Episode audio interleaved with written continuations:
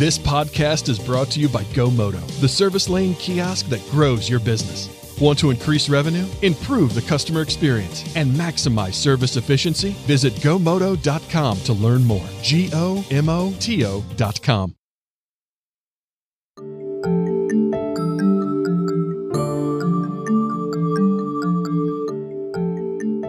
Hi, everyone. This is Steve Smith. Welcome to Daily Drive for Friday, November 19th. Today on the show, Aaron Jacoby, managing partner of Arent Fox's LA office and leader of the law firm's automotive practice, joins me on the show to share his point of view on the ongoing inventory shortage of new vehicles and the impact that is having on dealers. His firm is the largest law practice in the United States when measured by the number of attorneys in the practice serving automotive dealers, and he says based on that experience, he sees dealers working very hard to leverage technology to create digital experiences customers expect. And while delivering those digital experiences is important, it's the more long-term implications that Jacoby feels are very interesting.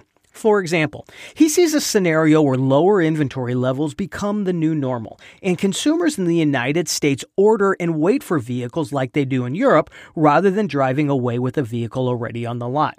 The implications for dealers in areas like facilities improvement are interesting. Rather than building a facility to sell cars, he said there could be a future where dealers build facilities designed to create an exceptional vehicle delivery experience and an exceptional experience for customers in the service bay amenities like private drop in offices to do some work, fitness facilities, etc. He says some emerging automakers, like Tesla, are leading the way in those experiences, and he sees other dealers increasingly adopting some of the same practices as ways to lure customers in the absence of vehicle inventory. The inventory shortage is also having an impact on vehicle pricing, financing terms, and loan rates in ways Jacoby feels dealers need to understand. What are those implications? How long will supply chain disruptions impact inventory and pricing? And will we see a future where consumers are upside down on auto loans as vehicle prices normalize? We've caught up with LA managing partner for Arent Fox, Aaron Jacoby, in Southern California. Aaron, thanks so much for joining me today on Daily Drive. How are you? I'm good, and thank you for having me, Steve. Thank you for joining. We have a very interesting conversation today. Lots and lots of buzz surrounding retailing and automotive, inventory shortages, supply chain disruptions, et cetera, et cetera. Let's start with what are some of the trends in automotive retailing you're watching as a result of these new vehicle inventory shortages? Well, that's a really interesting question, and it probably uh, encapsulates the entire discussion. So, right now, what we're seeing and uh, what many people are talking about is from at least a dealer perspective and a market perspective, the tremendous and great and fantastic ability to, you know, not only ma- maintain MSRP, but often even get more. So margins are are large um, and uh, inventories are small, uh, all because of these shortages. But that's not really what the the trend is. That's what people are dealing with right now, and of course, as you know, that makes dealers very happy. Uh, but I think what it's doing is it's causing dealers to realize that they need to reimagine what this market is and what the physicality of this market is. And that's informed not only by these shortages, but by the pandemic itself. And let me tell you what I mean by that. So, uh, during the pandemic, I think, as you know, a lot of dealers uh, learned that they needed to take more complete advantage of the technology that they had been using and developing and getting used to over prior years. And they began using that technology to do uh, more online uh, work with regard to sales, um, home deliveries, figuring out ways to do things when it was not possible to do them in the dealership. And what that's led to is an ability to do things either online or uh, in real, um, or in a hybrid sense. They can do some of a transaction online and do the delivery in person. And then the shortages have meant that uh, you know margins are high, so they have money to think about how to redesign this present and going into the future. And I think what what that brings a lot of people to think about are their facilities.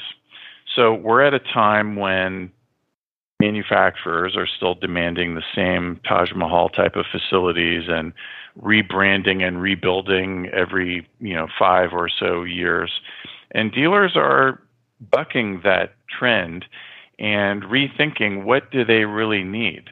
Some manufacturers are joining in that thought process, but the idea is maybe we don't need to have such giant inventories on the ground at all times. And maybe it is helpful actually to have a smaller facility that is uh, looking to satisfy the, the more current um, market trends of how people shop. And I think that that's a that's going to be a big change in the industry. It's such an interesting part, piece that you bring up. You are now the third person I've had on the show that says, "Hey, even when inventories come back, they're not going to be at the inventory levels that they once were, for whatever reason." Um, and and so I've had a dealer CEO share that. I've had a, an analyst with one of the big forecasting firms share that. Now you've shared that as well, and a lot of conversation of folks saying, "Hey, in the future in America, buying a car might look like they do in Europe, where." You order it, you wait for it, you get the car with all the features you want, but it is not that very fast uh, uh, feeling of ownership, right? You got to wait, and and but you know, so it's it's not only consumer consumers changing, consumer mentality changing, but also what that does in terms of the facilities that need to be maintained.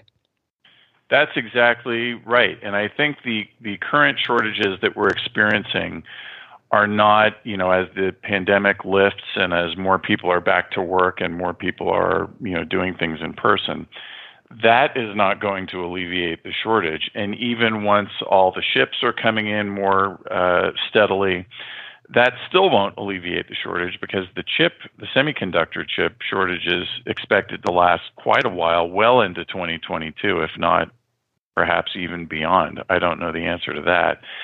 But it will cause people to get used to this new market. And you may be absolutely right that it goes more towards an order system.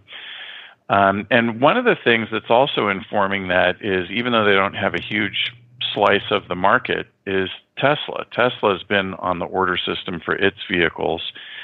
And one of the things that um, some manufacturers are doing, for example, Volvo with Polestar, uh, Ford with its announcement of how it will be doing electric vehicles, it's not even clear that they don't want to approach a more Tesla like model. Now, obviously, that's antithetical to the current uh, system that we, the current franchise system that we have. Um, but as there is some pressure by manufacturers to try and ma- uh, match the stock price that Tesla is getting, uh, and as they push to at least consider that option, I think that puts dealers in a place where they're they may be less and less willing to put up the millions and millions of dollars taken to have these new facilities. And it will be one of the pressures, along with the shortages, that indicates that facilities might be smaller, maybe a more boutique type of model where you know the facility itself looks great feels great. It's great to be there. It's great to look around. But as you said people are there more to look at one or two vehicles um, maybe test drive a vehicle but then order what they want in their color their options etc so I, I, think there's a lot of forces um, pointing in that direction so let's talk a little bit more about the limited availability of new cars and impacts on car loans and leasing. Are we seeing higher pricing? Are we seeing different finance rates? Are we seeing any extensions of finance terms? What are you seeing in the work that you do? We are seeing definitely we're seeing higher prices of vehicles. I mean, there's there's no question there. Um, the interesting thing is that we also see contrary to what happened in the housing market is that the the rates are uh, for car loans and car leases are high and I think customers have to shop around a lot more to get what would be more market type rates, um, given the low interest rate environment we're still in. Uh, so we have seen that finance rates are up, and I suppose uh, you know the the lenders, the consumer lenders in the industry are, you know, taking advantage of the same shortages that, uh, that the rest of the market is taking advantage of in maintaining interest rates at a higher level than than they might otherwise do. So we are seeing that, and we are seeing that consumers have to shop more. Dealers, in order to please their customers, are having to to find uh, you know ways to offer multiple different lenders uh, for providing the best rates. What are you seeing when it comes to used vehicles, higher pricing, and the impact on recovery rates? Well, when you say recovery, you mean in terms of uh, turning in a car after a lease or um, buying them into the used car market? What do you mean by recovery? Well, that as well as right, a lot of folks these recovery rates when there's there's defaults on these loans. So, so oh yes, those types of recovery rates. You know, I don't think that I think everyone expected that there would be a lot more defaults than there ended up being uh, during the pandemic. So I don't, I have not personally seen that uh, uh, the recovery rates have changed that much. Um, but in terms of uh, cars coming back into the market, I think there are a lot more people buying out their leases uh, because they're looking at the blue book value versus you know the um, you know the turn in value, which is zero, obviously, um, and uh, keeping their cars. So there's a lot of lease turn ins that aren't happening. That rate has increased. Uh, and so, interestingly, the shortage is, is feeding the shortage by increasing the price of the used car market. Uh, but interestingly, I haven't seen the default. Now, I may not uh, know about this. We are not lender lawyers, so hmm. I, I, don't follow as closely uh, the default rates, but I have not uh, anecdotally heard that they're that much higher. Prices on both used and new obviously are going up. The used pricing is just crazy to me. You are paying near MSRP in some cases for a used vehicle. Sure, it might be a year old, two years old, low miles, et cetera, et cetera, but it's still a used vehicle. You mentioned mortgages earlier. I'm curious why banks are financing these high values for vehicles. And I'm concerned that we might be seeing an upside down future where vehicle loans uh, exceed the value of the vehicles, particularly as used vehicle prices start to normalize. So, if I'm paying well close to MSRP today, and the and the prices normalize three to four years from now, I'm curious. Are you concerned, or do you see the sort of up down, upside down mortgage situation with used vehicles as well? That's a very interesting question and definitely a problem that may occur. But I think that it that lenders are are looking at uh, you know the the market two to three years out, and they're not seeing that it's going to change significantly.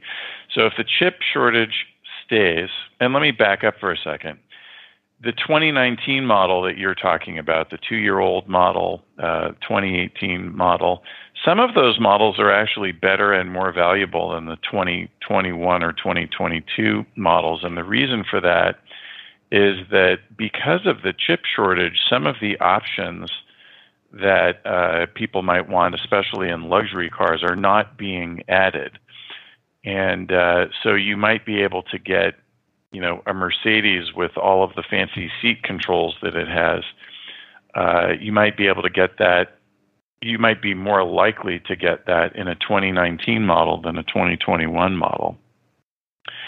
And because there are so, you know, used car prices have become so high, because the shortage is likely to continue for at least another year in new cars, and because there are fewer used cars even in the pipeline because of people keeping their cars longer because they are valuable, because of people buying out their leases instead of turning them in, uh, because default rates have not, to my knowledge, increased significantly.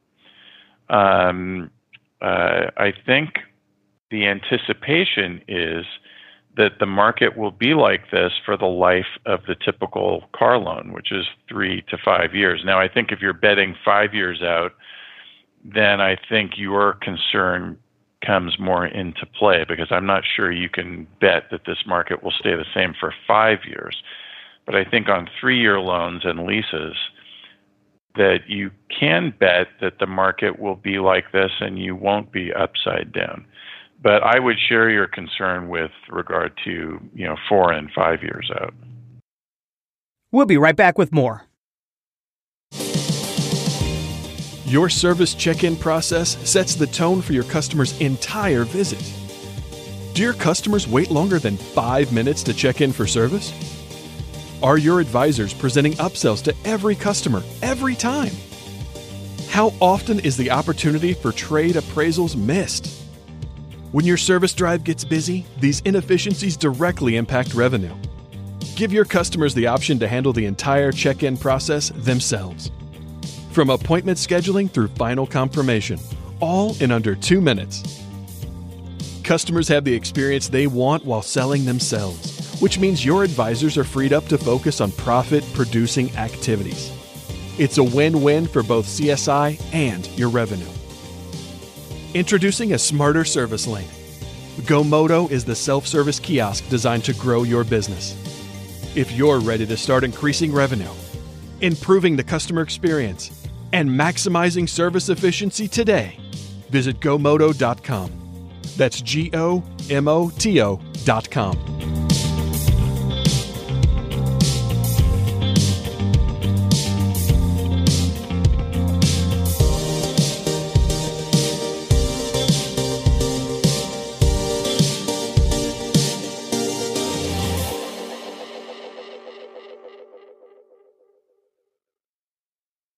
Let's stick with your point of view on vehicles built in 2020 and 2021. Given perhaps less features because of the chip shortage, given some of these vehicles are sitting in parking lots waiting for the chips to come in and then being assembled, given starts and stops in production, which we've always seen breeds quality issues in any manufacturing process. Sure. Do you see a a future point where the value of a vehicle built during these disruptions and shortages would be less than the vehicles built before or even after the shortages from a quality point of view. Let's put features aside, but from a quality manufacturing point of view, is that a concern consumers ought to be thinking about? It's a very good point. I don't know that the actual uh, production quality went down. I, I haven't seen that. I have seen that cars are less optimized, less less optionalized, if, if that's a word, uh, because of the chip shortage. And I think with some vehicles, uh, that does mean uh, lesser comfort uh, maybe not less quality in terms of getting from point A to point B. Mm-hmm. Uh, but it, certainly with luxury cars, consumers buy those for some of the comfort options that they have. And so if you're not getting the special seats that you wanted, if you're not getting the uh, ultra high tech, you know, convertible roof uh, option, uh, if you're not getting some of the benefits that a greater number of chips would offer, that may mean in some in a consumer's eyes that it's less quality, and people may look to you know years before and years after for the models to have, and it could be that the 20 and 2021 models, when they come back into the used car market, have a similar discount um, based on those concerns that that people might have. I think that's projecting into the future a little bit. And right mm-hmm. now, I know that regardless that the options are fewer because of the chip shortage, the new cars are still selling. The ones that are that are there. When you look at car lots at new car dealerships, they they look um, very empty compared to normal, uh, and um, uh, you know, so those cars are clearly selling. So it may be more when they're considered as used cars three to five years from now that people will think, oh, the 2020 and 2021 models, those don't have the the XYZ contraption, and therefore you might want a 2019 or a 2023. Mm-hmm. You know, I, so I think you you raise a really valid point and and concern. But I don't think that the quality, you know, I don't think it's about transmissions or brakes or the safety features on on vehicles. I think that those are are probably going to have maintained their quality. So interesting when you say lots already on the vehicle and new inventory on on lots. Um, I bought a used car recently for my son and had to go into the the shop for a couple of weeks back to back. Um, you know, one week was to diagnose the problem, order the part, come in the next place and actually do the work. And even do those two weeks, I started seeing more cars and I'm speaking with the sales rep. Good to see cars coming in, etc. Lots more full this week than it was last week. Even more full that when I when I bought the vehicle and the individual says, "Don't get me wrong, they're all sold before they get here." Which, yeah, that's which, right. You know, and which is interesting to me because in this market, can dealers and lenders set whatever rate they want? I mean, can they mark these vehicles up as much as they want? Can they can they stipulate the rates as as much as they desire? This seems to me to be a very much a seller's market versus a buyer's market. Would you agree? It's absolutely a seller's market. I don't think in my practice as a lawyer, I don't think I was watching markets before I was a lawyer, but I've I've been doing this quite a long time. I've never seen a seller's market like this. As you know, uh, being a car guy, there have always been certain vehicles that command a higher price uh, because it's a hot vehicle for whatever reason. But I have never seen a market where all vehicles are are at least maintaining MSRP and often over MSRP, and where people are just happily ordering. But I think we're in a in a situation where not only do we have these shortages, but we had, you know, if we remember back to the beginning of the pandemic, everybody was holding on to their dollars. Uh, pay was being cut at at employment institutions. Uh, it was unclear which way the economy would go. It was unclear what what would happen with government intervention, et cetera. And so there there was a lot of pent up demand developing because everyone was just holding on to their shekels. And now, uh, you know, that pent up demand is is released, and everyone who needed or badly wanted a new car, used car, they're in the market. And it's also, um, these are the things I think a lot of people ended up by not spending for a period of time, increasing their savings and their disposable.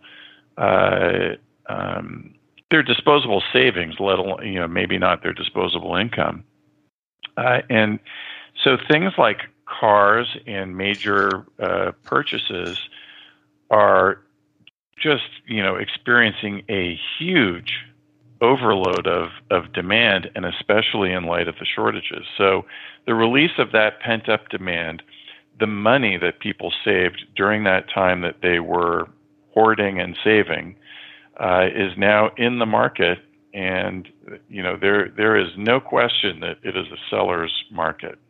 So how are captives and other traditional lenders how are they responding to this market are we seeing smaller deals less frequent deals um, and quite frankly, when you think about if you're a captive finance lender or a, a, a bank that is also doing auto loans, which one of those two is probably being impacted more by the current dynamics in vehicle inventories? Well, I suppose both are able to maintain their rates. Captives would have an incentive to keep their rates you know, at or near whatever the market is, because their objective, as much as making profit, is to help move vehicles of their brand. And so I think captives are probably more impacted because fewer deals mean less profit for them unless they're going to increase rates. The fewer deals for the uh, uh, bank lenders, the non captive lenders, uh, but with higher rates may mean that they're maintaining their profits. And so I think the impact, I haven't studied this, so I don't know the statistics exactly, but it, it seems to me the impact would be greater on the captives in terms of profit for these years. So, why don't we close with your near term outlook? All of these dynamics we've already said, and, and I think comfortably believe new car inventories aren't going to return anytime soon. What can we expect when it comes to financing and leasing deals in 2022? I think that financing and leasing will normalize approaching 2023. I don't think they're going to change much between now through 20 through most of 2022 because I think the shortages remain. I think dealer inventories remain low, uh, and I think this whole order system that you've been uh, mentioning will continue through much of 2022, if not all of it. I think what we will see coming out of this is that uh, similar to what happened with office workers, where all of us, and lawyers are, are among them, have realized that you can be productive at home, in a hotel, on the road, in your office, and they're all they all have their benefits and detriments uh, for for different reasons, and we're going to come out of this phase of of life with a new way of doing business, a new way of being in the office, new uses for technology. And I think the same is happening in the car industry. And, and we are really going to see a reimagining of the industry, not just in the finance lending space that you're talking about, but in the whole of the industry. The way that cars are distributed and delivered, I think, has been reimagined, and we're still going to catch up with that uh, over the next few years. And uh, one of the main changes that will come out of that is um, how to invest, what to invest, and, and how much to invest in your facilities as a dealer. And I suppose that lending will follow suit. How do you lend into a market that is um, uh, changing? And and so getting back to the original question about trends for the future, um, and and focusing on lending as you did in this question, I think what will happen is more choices will be provided, and it may be more up to the customer. If you look at the way online sales work uh, with dealers, uh, and if you imagine that it will become even more of an online system in terms of arranging your financing, I think what will likely happen is that there will be multiple tabs offered for different lenders, different types of loans, different types of leases, all at the fingertips of the consumer. Or if you're in the dealership, at the fingertips of the finance manager who's helping the consumer.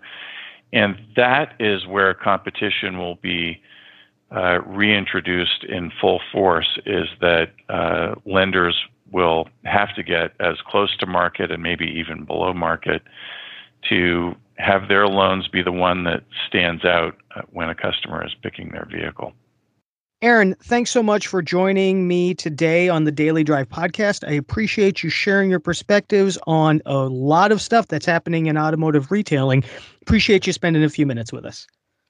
I really enjoyed being here and thank you. Very interesting conversation. That's Daily Drive for Friday, November 19th. For breaking news, go to autonews.com, and to catch up on all episodes of Daily Drive, go to autonews.com forward slash daily drive. As always, thanks for listening. Have an amazing weekend. We'll be back Monday with the final three shows of Daily Drive for 2021.